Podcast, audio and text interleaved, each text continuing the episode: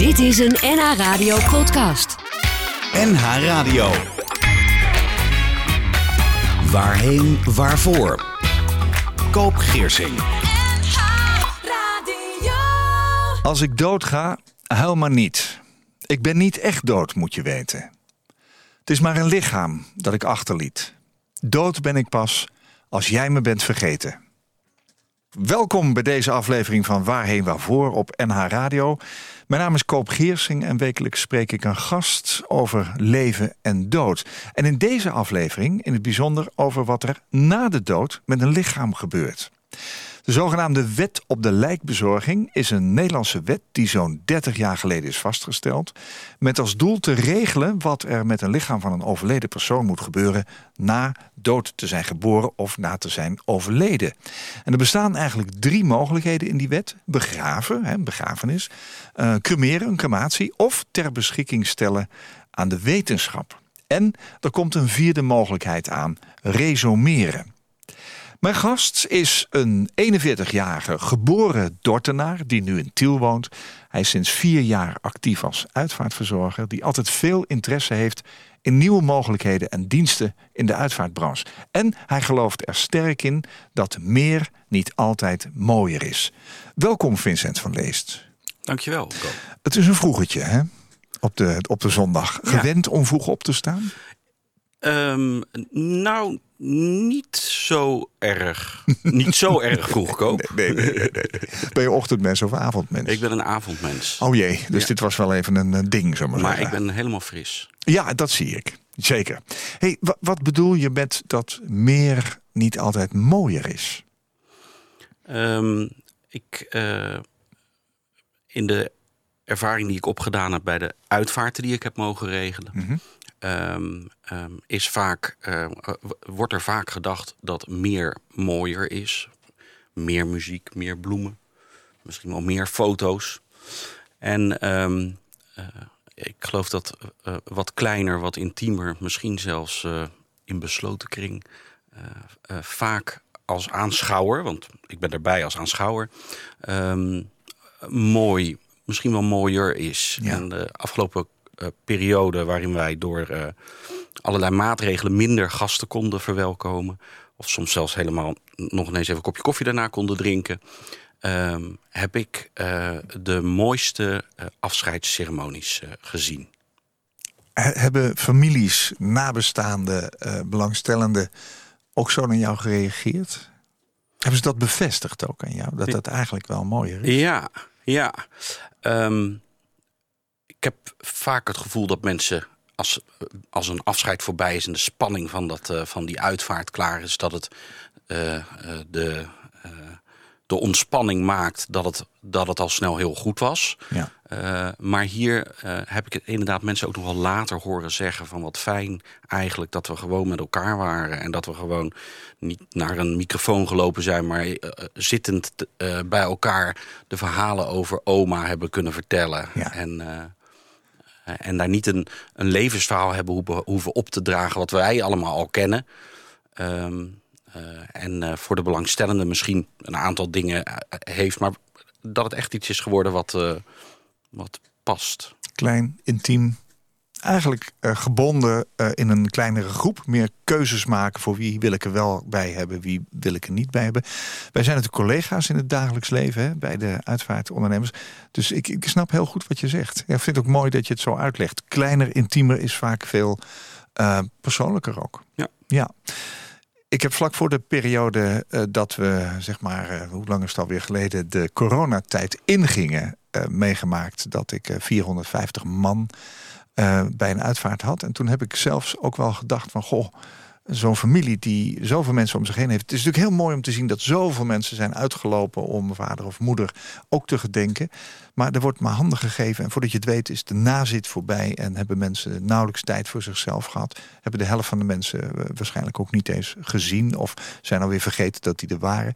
Uh, dus ik geef je wel gelijk daarin. Ja, ik zie ook aan je gezicht dat je daar blij van wordt. En dat klinkt misschien gek, maar in ons, ons vak is dat wel zo. Ja. Als je mensen goed kan helpen. Ja, Ja. Ehm, je bent destijds overgestapt, hè? want jij was eh, verkoper, zullen we maar zeggen. Jij was uh, franchise-nemer bij een organisatie die luchtjes en dat soort zaken uh, verkoopt. Ja. Um, wat deed je precies en waarom ben je overgestapt?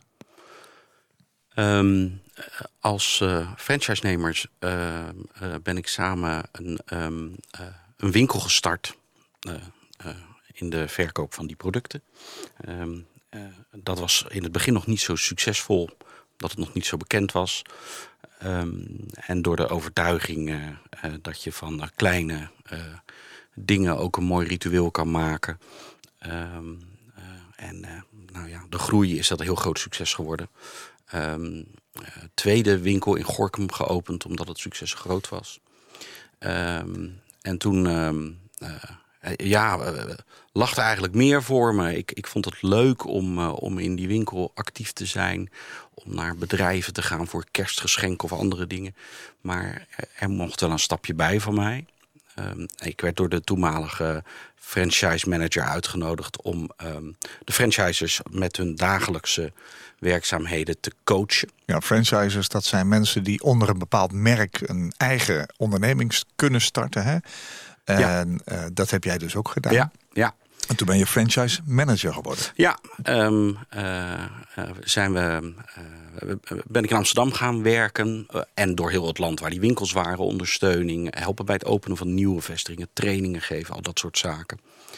Um, dat was, een, dat was leuk werk. erg commercieel, maar, maar leuk werk en mooi om bij een organisatie te werken... die explosief groeide op dat moment. Oh ja. Um, uh, die explosieve groei nam ook uh, uh, mee dat ze konden stoppen met het franchise-concept, het in eigen hand kunnen gaan doen.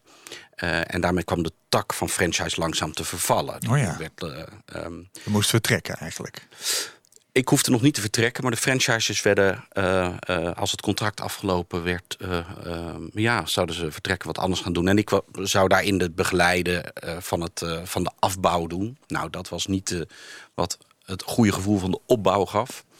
en ik ben ja, rustig op zoek gegaan naar iets anders wat ik wilde. En in mijn achterhoofd speelde de uitvaartbranche al lang. Um, het leek me heel um, bijzonder om uh, in eigenlijk hele korte projectjes van een aantal oh, dagen ja, um, uh, iets te kunnen gaan organiseren. Ja, uitvaart is meestal een week, hè? Dat je na het overlijden dan de, de, de uitvaart uit zich, ja, op zichzelf. Ja, en, en dat, dat regelen in korte tijd. En dan, uh, het leek me mooi, het leek me wel stressvol dat je die tijd maar hebt en het verdriet wat erbij komt. Mm. Maar dat was wel een, ja, dat was wel iets wat ik, waar ik veel interesse in had. En die overstap heb je gemaakt?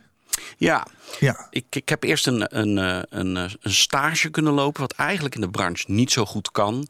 Um, ja, begrijpelijk. Uh, als je een dierbare verloren bent, dan komt iemand binnen en die zegt: Ik heb ook een stagiair bij me. Ja. Dat kan. Uh, dat is lastig. Dat is lastig. Ja, ja, ja. zeker. zeker. Um, dat werd ook altijd eerst gevraagd of dat, dat goed was. Um, en ik heb met mijn, mijn nicht, die uitvaartverzorger in het noorden van het land was, heb ik toch een week mee kunnen oh, lopen. Ja. En ik wilde na die week helemaal niet meer weg. Nee. Want ik moest nog voor die familie dat regelen. En er moest nog uh, die kaart. En uh, nou, je begrijpt dat het uh, virus mij aangestoken had. Jij wist dat dat in ieder geval jouw toekomst zou zijn. Ja. Ja, zeker. Um, momenteel kent de wet op de lijkbezorging naast begraven en cremeren maar één andere manier van lijkbezorging, het ter beschikking stellen aan de wetenschap. En Vincent van Leest is uitvaartverzorger en promotor van het zogenaamd resumeren, dat straks naast begraven, cremeren en het lichaam ter beschikking stellen aan de wetenschap zal bestaan. Het grote verschil met begraven en cremeren is dat het lichaam niet meer in een kist kan worden gelegd, maar alleen gekleed mag zijn in wol, zijde en leer. En de wet op de lijkbezorging wordt momenteel herzien en andere manieren van lijkbezorging, zoals bijvoorbeeld resumeren, maar ook, er zijn er nog meer, promesseren en ecoleren worden dan misschien ook mogelijk. Straks meer over die processen. Um, waarom had jij altijd al die uh, belangstelling voor de uitvaartbranche? Kwam dat door je nicht? Nee, nee dat is, dat is uh, eerder ontstaan. Uh, ik, ik, weet dat ik als kind uitvaarten heel spannend vond. Uh, omdat het ook een beetje onduidelijk was wat er dan precies gebeurde. Mhm. Mm -hmm. En wat moest je. En dat was eigenlijk een heel spannend onderdeel. Um, en dat maakte misschien wel dat het me ook wat interesseerde. Ehm, en ik heb in de afgelopen jaren ehm, juist heel erg geprobeerd om dat wat ik als kind spannend vond, eh, ehm, duidelijk te maken dat er weinig spannend aan is. En dat het. eh, eh, en ook als er kinderen bij zijn, om daar heel eh, makkelijk en ontspannen mee, eh, mee om te gaan. Ja, dat, waar, eh, waar kwam die belangstelling überhaupt vandaan? Had jij als kind al overlijdens meegemaakt? Van nee, dichtbij? Nee, niet bijzonder anders dan andere, opa en oma. Ehm, eh, dus, dus dat is het verschil niet Hoe geweest. werd er over leven en dood gesproken in het gezin waar jij uitkomt? Ehm, als een, ehm, eh, een normaal onderdeel Ja? van wat het was. Ja, zeker wel. Maar ik denk dat het mij meer eh, dat de, de interesse bij mij meer gewekt is door de, eh, door de rituelen die eromheen waren. En de, wat gebeurt daar nou? En zo'n crematorium. Wat mij nog steeds iedere keer verbaast is hoeveel deuren er in een crematorium zitten. Dat is, Oh ja, dat- en waarom al die heb ik er deuren? nooit op gelet, Ja, Vincent. Koop, ehm, er zijn weinig gebouwen met zoveel deuren als Oh ja. een crematorium. Ja. Zonder bordjes en wat gebeurt daarachter. En eh nou, ik ben erachter gekomen dat heel veel van die deuren gewoon naar een andere deur toe leiden. Ja. Dat, eh, Ja, nee, ik- snap het. het. hoe- is dat emotioneel gegaan? Kon je het handelen? Want je wist aanvankelijk niet zeker of je dat aankon. Je zei, die week die ik opgetrokken heb met mijn nicht... die, die was meteen alsof ik thuis kwam. Ja, en dat, eh, daardoor kreeg ik ook de overtuiging dat ik, er, ehm, eh, dat ik het kon. Ehm, en dat mijn eh, taak op dat moment is ervoor te zorgen dat het met die mensen waar je voor er bent op dat moment, ehm, een deel ontzorgen en een deel ehm, eh, het, het eh, verdriet van, van hen de, de ruimte te geven. Ja, Maar het niet mijn verdriet te laten zijn. nee. En daar zelfs wat uit kunnen halen dat wanneer die periode afgelopen is, mensen daar met een goed gevoel naar terug kunnen kijken. Ja. En dat maakt je wel een beetje, nou, misschien wel een beetje trots dat dat gelukt is. Ja. Eh, en eh, ja, en misschien geeft dat je zelfs wel eh, positieve energie. Nou, Ja. dat, misschien, dat weet ik zeker. Hoe, hoe ga je om met dingen die je naar de keel vliegen? Want dat gebeurt ook. Hè? Zeker, zeker. Het, ehm, ehm, dat gebeurt. ehm, ehm, eh, en dat is van tevoren, voordat je met de familie gaat spreken, de melding binnenkomt en je denkt, nou, dit, gaat, dit zou best wel iets kunnen zijn wat misschien wel meer indruk maakt als, als anderen, andere keren. Ehm, het doorzetten en het er op dat moment eh, gaan bellen. En eens even heel rustig, eh, nou, eerst eens even zeggen dat je er zelf ook van geschrokken bent wat je, je hebt gelezen. Ja, ja. Ehm, en ehm, eh, eh, dat maakt dat, het, dat, het, dat je het proces makkelijker kan starten. Eh, ik merk wel als dan de dag van de uitvaart er is, dus eigenlijk het, eh, eh, de finale waar we naartoe gewerkt hebben die dagen. ehm, dat je van tevoren best wel wat spanning voelt. Ja. Ehm, eh, en misschien dat het, als het allemaal loopt, je zelf ook die emotie wel wat meer gaat voelen. Ehm, de, eigenlijk alle locaties waar ik kom, kom ik vaker. Dus de, de collega's die daar werken, die, Ja. die ken ik ondertussen. Die kennen jou ook. Kennen mij ook. Ja.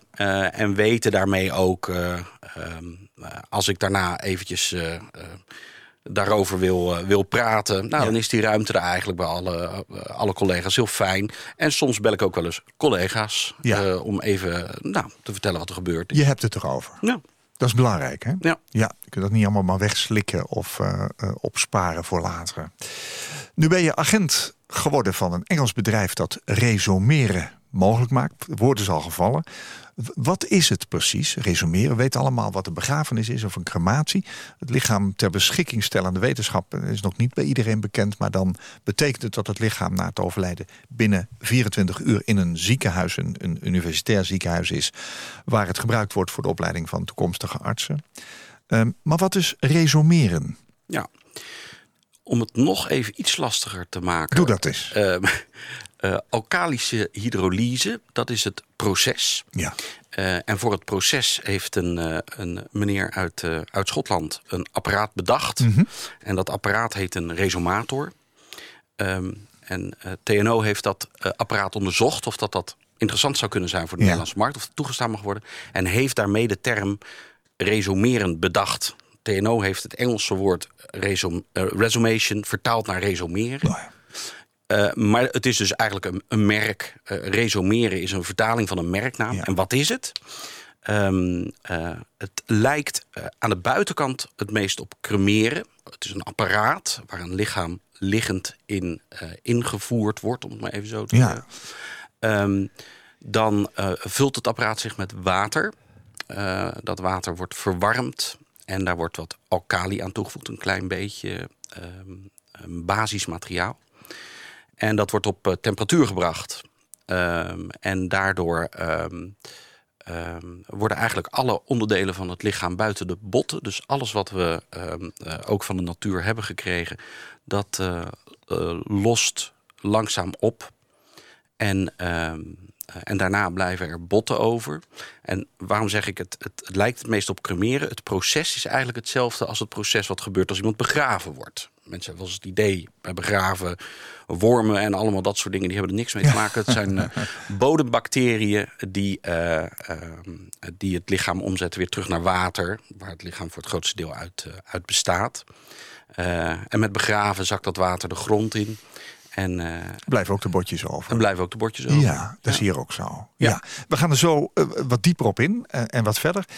Ik heb jou gevraagd, neem eens drie liedjes mee... die op je eigen uitvaart misschien ooit gehoord zullen worden. Nou hoor jij wekelijks vele muziek langskomen bij uitvaarten. Was dit een lastige opgave of had je ze al zo klaar liggen?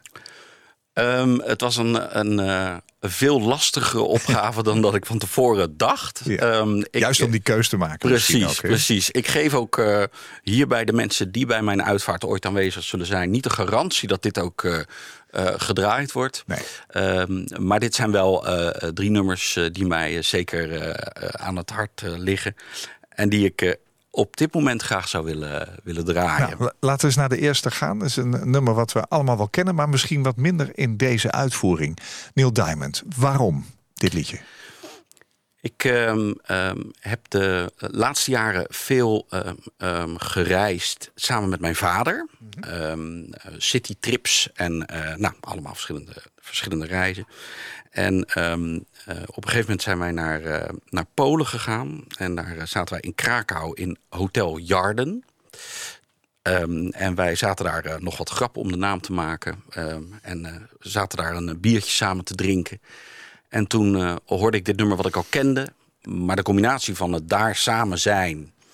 Uh, met dit nummer wat ik al kende, maar dan vooral de, de, de uitvoering van Neil Diamond met de, de stem die, uh, nou, waar veel mensen jaloers op zijn, die, uh, die heeft mij geraakt en brengt mij eigenlijk altijd een beetje terug naar dat moment. The road is long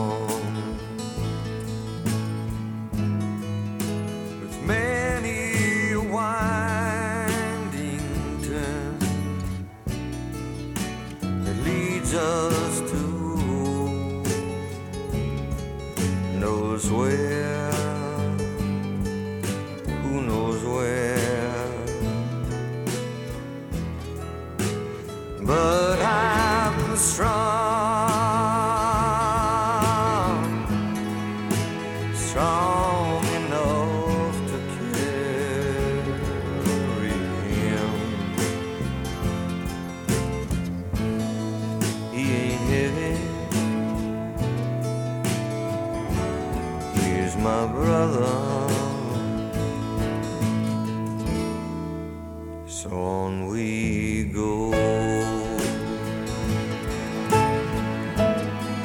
His welfare is my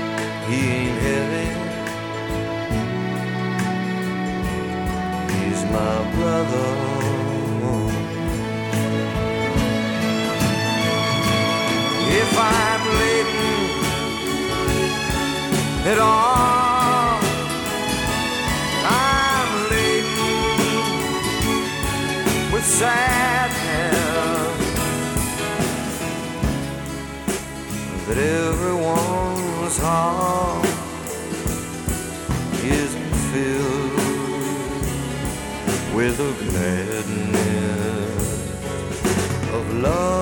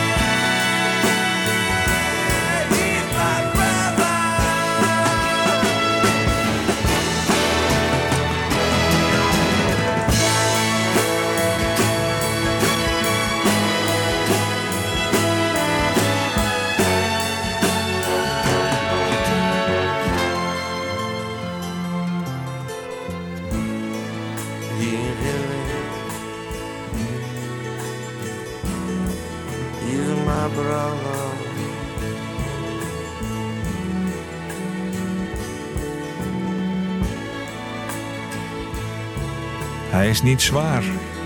Hij is mijn broer. Bobby Scott en Bob Russell schreven het. Kelly Gordon nam het als eerste op, maar de Hollies hadden er de grootste hit mee in 1969. En een jaar later bracht Neil Diamond het ook uit. Een van de drie liedjes die Vincent van Leest heeft meegenomen. Hij is mijn gast in deze aflevering van Waarheen Waarvoor op NH Radio. Ik heb het al eerder gezegd dat er drie nieuwe processen naast begraven, cremeren en de wetenschap mogelijk zijn na een overlijden. Promenseren is trouwens bevriezen van het lichaam, waarna het in kleine deeltjes wordt getrild en gevriesdroogd. En blijven droge korrels over die begraven kunnen worden. Ecoleren is het door middel van elektriciteit omzetten van het lichaam in een inactief biologisch poeder poeder kan begraven of uitgestrooid worden. Het is allemaal nog niet zo ver, want het moet ook in die wet op de lijkbezorging passen. Maar dan resumeren. Hè. We gaan zo eens even kijken hoe ziet zo'n uitvaart er eigenlijk uit. Wanneer, eh, Vincent, kwam die belangstelling voor dit proces als resumeren bij jou? Eh, had je niet voldoende aan wat er al bestaat? Ehm, ik had zeker voldoende aan wat er al bestaat. Ehm, het is eh, zo dat de, de, de nieuwe techniek, of tenminste de techniek al een tijd bestaat, het proces al een tijd bestaat, alleen dan al ehm, in andere branches wordt toegepast. Oh, op welke dan bijvoorbeeld? Ehm, het wordt ehm, ehm, gebruikt voor ehm, ehm, als autoclaafinstallatie. Dat, eh, eh, eh, om metalen te bewerken. Oh ja. Eh, wordt, het, eh, wordt eigenlijk hetzelfde proces, alleen met andere stoffen gebruikt. Ehm, ja. Dus dat, dat, is niet een, eh, dat, dat is niet nieuw.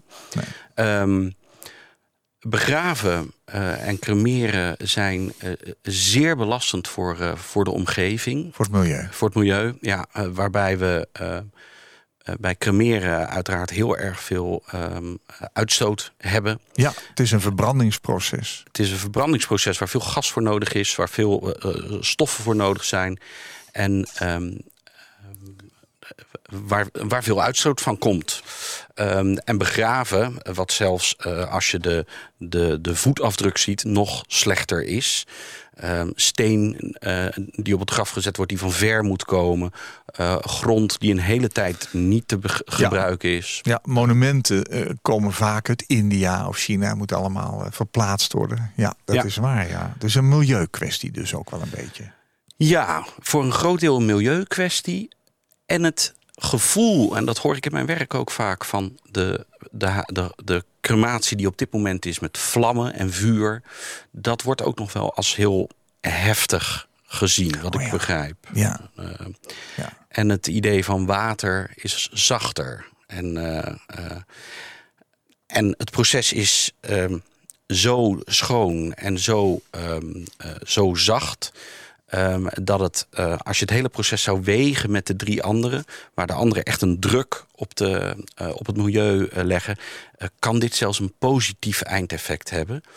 Eh, omdat het, het, het water wat overblijft ehm, ehm, heel goed is om de grond mee te voeden. Oh ja? Ja, kan. ehm, de- dat zal in Nederland nog niet zo snel gebeuren. In Amerika ehm, wordt dit proces al, al langer gebruikt. Oh, dat is er al. Ja, ja daar, wordt het, eh, daar- daar is het al actief. eh, en daar wordt het, eh, het water wat er over is ook gebruikt om, eh, om landbouwgrond eh, te verrijken.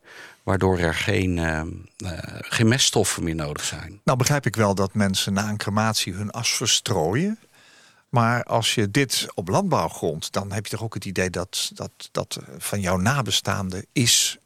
Net als dat as eh, ook van de nabestaande is.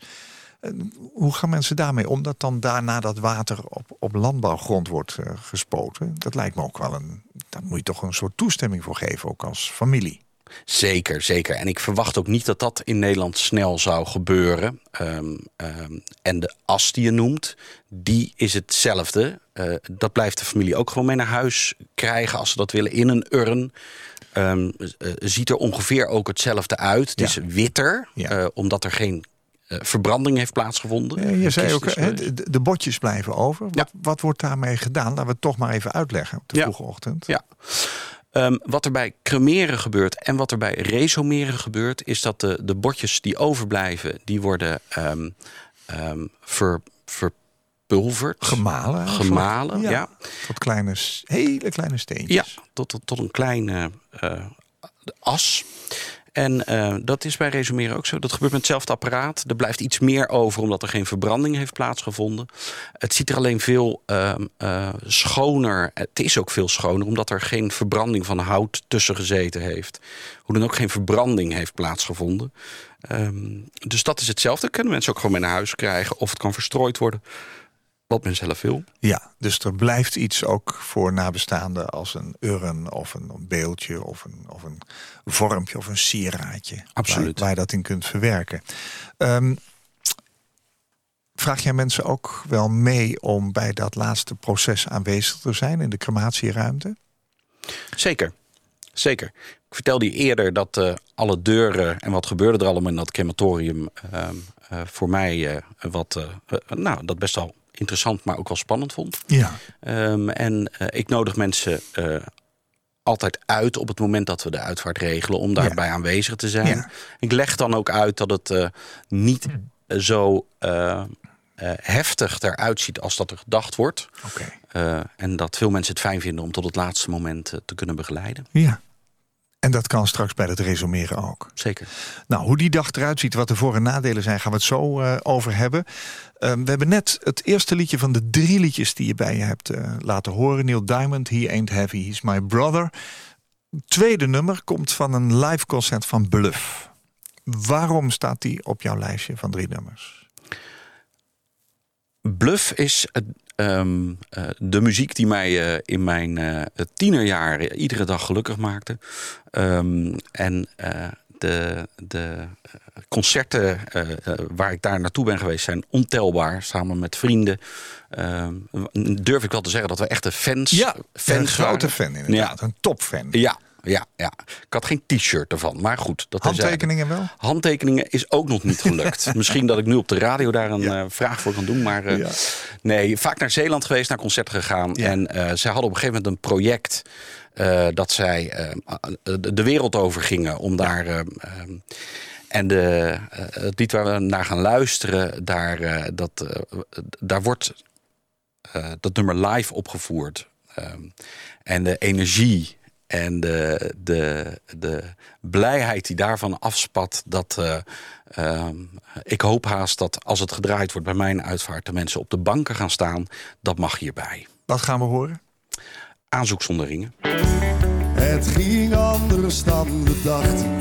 Wie verwacht er ook dat alles blijft zoals het is, maar nooit hetzelfde aanvoelt een kwestie van het zonlicht en een kwestie van gewicht van de dingen die we doen en ook de dingen die we zien. In alle landen waar we wonen en de dochters en de zoon.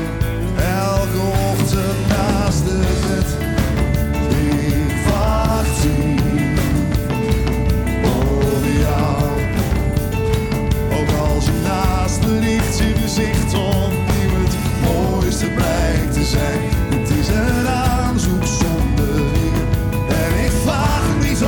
je hand,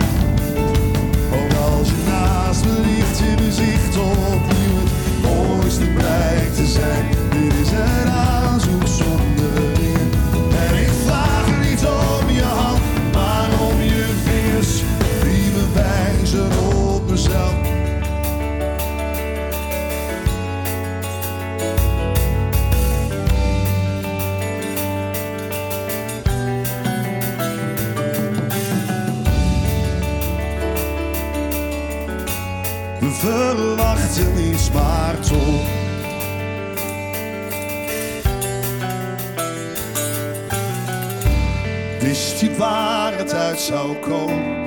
Dat je niets voor lief kan nemen. Dat het vreemder is dan droom. Ook al gaat het zo vanzelf. Ik hier op jou. Ook als je naast me ligt, je gezicht opnieuw het mooiste blijkt te zijn. Dit is een aanzoek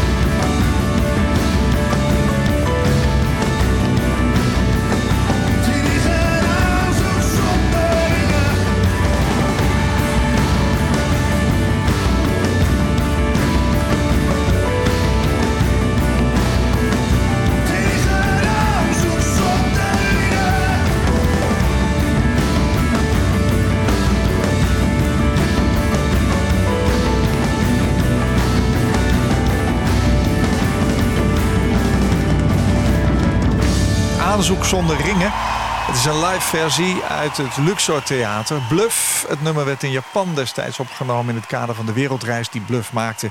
voor de opname van het album Umoja. Umo, Umoja? Hoe, zeg je, hoe spreek jij het uit als, als fan? Umoja, maar Umoja, oké, uit 2006. Het nummer is een samenspel met de Japanse slagwerpgroep Kodo. Ja, alkalische hydrolyse, genaamd resumeren. Daar hebben we het eigenlijk over vandaag. Eh, Vincent van Leest is ehm, ja, eigenlijk een beetje de promotor van het proces hier in Nederland. Ehm, het resumeren heb je uitgelegd. Hè? Het lichaam wordt met, met, met water en, en bepaalde eh, stoffen, zeg maar. eh, het wordt op temperatuur gebracht. Hoe hoog is die temperatuur ongeveer? de temperatuur is 150 graden. Ja, ja, ja, dus eh, ver boven het kookpunt. Ja. En dan blijft er uiteindelijk blijven de botjes over. Ja. Het, het skelet, net als bij een begrafenis, zeg je. Je hebt ook gezegd, het is net als wat er in de grond gebeurt. Hè? Het is alleen een heel schoon proces. Hoe gaat die dag van de uitvaart eruit zien? Is dat precies hetzelfde verder? De dag van de uitvaart kan er precies hetzelfde uitzien. Maar, Ehm, d- er staat een ander apparaat als wat er in een crematorium staat. maar er is ook geen kist. Eh, in het buitenland wordt er wel een kist gebruikt. Ehm, eh, alleen die kist wordt niet eh, eh, in het apparaat meegevoerd. Dus daar wordt de overledene eh, uit de kist eh, gehaald. Of tenminste, de onderkant is open.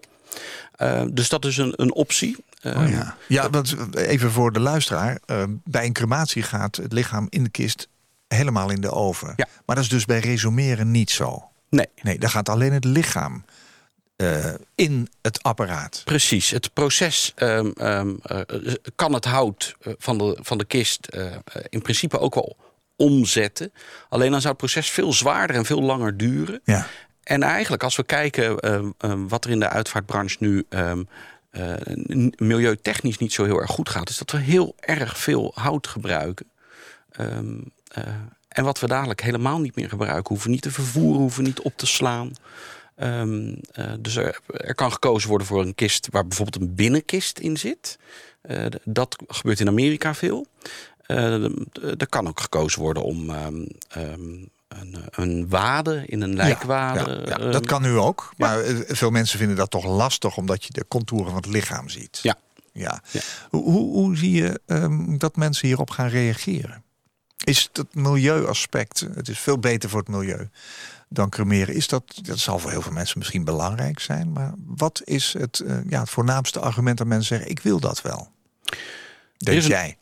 Nou, denk ik, er is een onderzoek naar gedaan. Ehm, eh, en eh, daaruit wordt gezegd, als mensen uitgelegd wordt hoe het proces werkt, dat op dit moment, als dat van tevoren verteld wordt, ja, wordt het verteld op het moment dat je een uitvaart gaat regelen, is het heel, eh, moet je een hele moeilijke keuze maken. Maar Ja. denk je er van tevoren over na, dan zou ongeveer de helft van de mensen die nu de keuze hebben om gecremeerd te willen worden, ehm, eh, voor, voor resumatie willen kiezen. Oh ja. Ehm, als ik het uitleg aan mensen, dan is de, de hobbel of het idee ehm, van de kist die anders is, eh, dat is wel iets waar, eh, wat, waar mensen, ja, waar, wat mensen wat moeilijker vinden. Ehm, wellicht een primeur. Ehm, vorige week is de, het eerste prototype van een wollen kist in, eh, in Schotland eh, geproduceerd en getest. Die kan wel mee. Die kan wel mee. Ja. eh, en dat, eh, Ziet dat er ook uit als een kist? ja, het ziet eruit als een kist, Oh, maar ja. het is wol. Dus dit, dit, dit heeft niet hele, het is niet zo strak, maar je ziet geen contouren. Nee, het is nee, stevig, nee. je kan hem ook gewoon dragen. Ehm, en dat lijkt wel een hele goede, eh, een goede vooruitgang. Bijzonder. Ja. ja. Wanneer kunnen we het verwachten in Nederland? Er moet iets in de wet natuurlijk komen te staan. Ja, de aanpassing van de wet was verwacht na de zomer. Dus eh, eh, eh, COVID heeft in de Tweede Kamer er ook voor gezorgd dat er minder ehm, eh, stemmingen gedaan zijn. En Ja. dat er de hogere prioriteiten hoog gezet zijn. Ja. Ehm, dus er is wat vertraging. Hij is aangemeld voor de, voor de agenda, om het zo te zeggen. En als we een beetje kijken wat we verwachten, zal het eind van het jaar toegestaan zijn. En verwachten we eind van het jaar ook dat er eh, de eerste installatie in Nederland zal, eh, zal staan. Ja, dus dan ook de eerste mogelijkheid tot resumeren. Ja. ja. Mooi. Ja, ik, ik ben enthousiast. Dat klinkt gek hè, als je het over leven en dood hebt. Maar mag dat? Ik denk het wel. Jij bent het ook toch? Ja, Ik ben het zeker Ja. ook. En ik denk ook dat je enthousiast mag zijn over ehm, iets nieuws. ehm, Maar wat waarmee, eh, milieutechnisch ook zo goed uitpakt. Precies. Denk ik. Ja, ja. Jouw laatste liedje. Nou, laatste. Eh, eh, het laatste liedje op jouw lijstje Ja. is van U2. Ook weer een live versie. Ja. Waarom U2? Op jouw uitvaart. Ehm, je houdt van U2 of je haat het, geloof ik eh, dat, eh, dat dat wel gezegd wordt. Misschien dat de, helft van de aula leegloopt. En Ja. Op dat moment eh, dit nummer, wat inderdaad een live uitvoering is... die op DVD veel gedraaid is door mij... moet je naar luisteren, moet je, moet je van houden.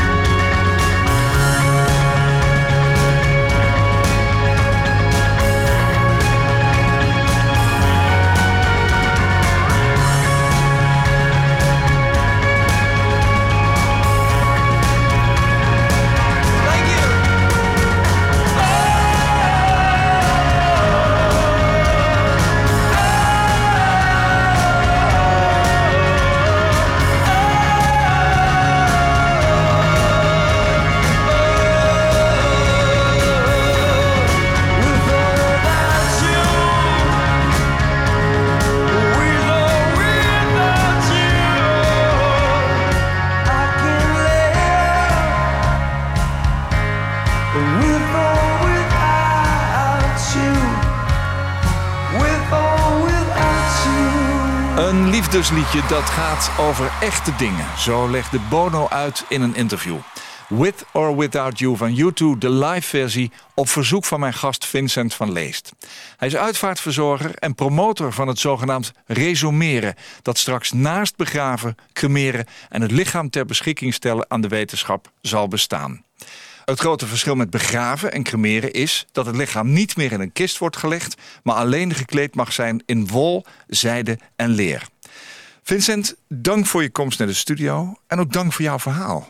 Dankjewel, Koop. Ik wens je veel succes met de implementatie van resumeren in Nederland. Dankjewel. Kijk je er naar uit?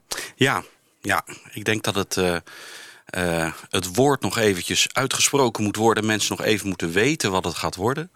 Uh, en ik kijk er in ieder geval erg naar uit om dat te gaan doen. Ja, gek idee eigenlijk dat je naar iets uitkijkt wat te maken heeft met leven en dood. Hè? Ja, ja. En zo is het leven. Dankjewel. Ik wens je een mooie dag toe.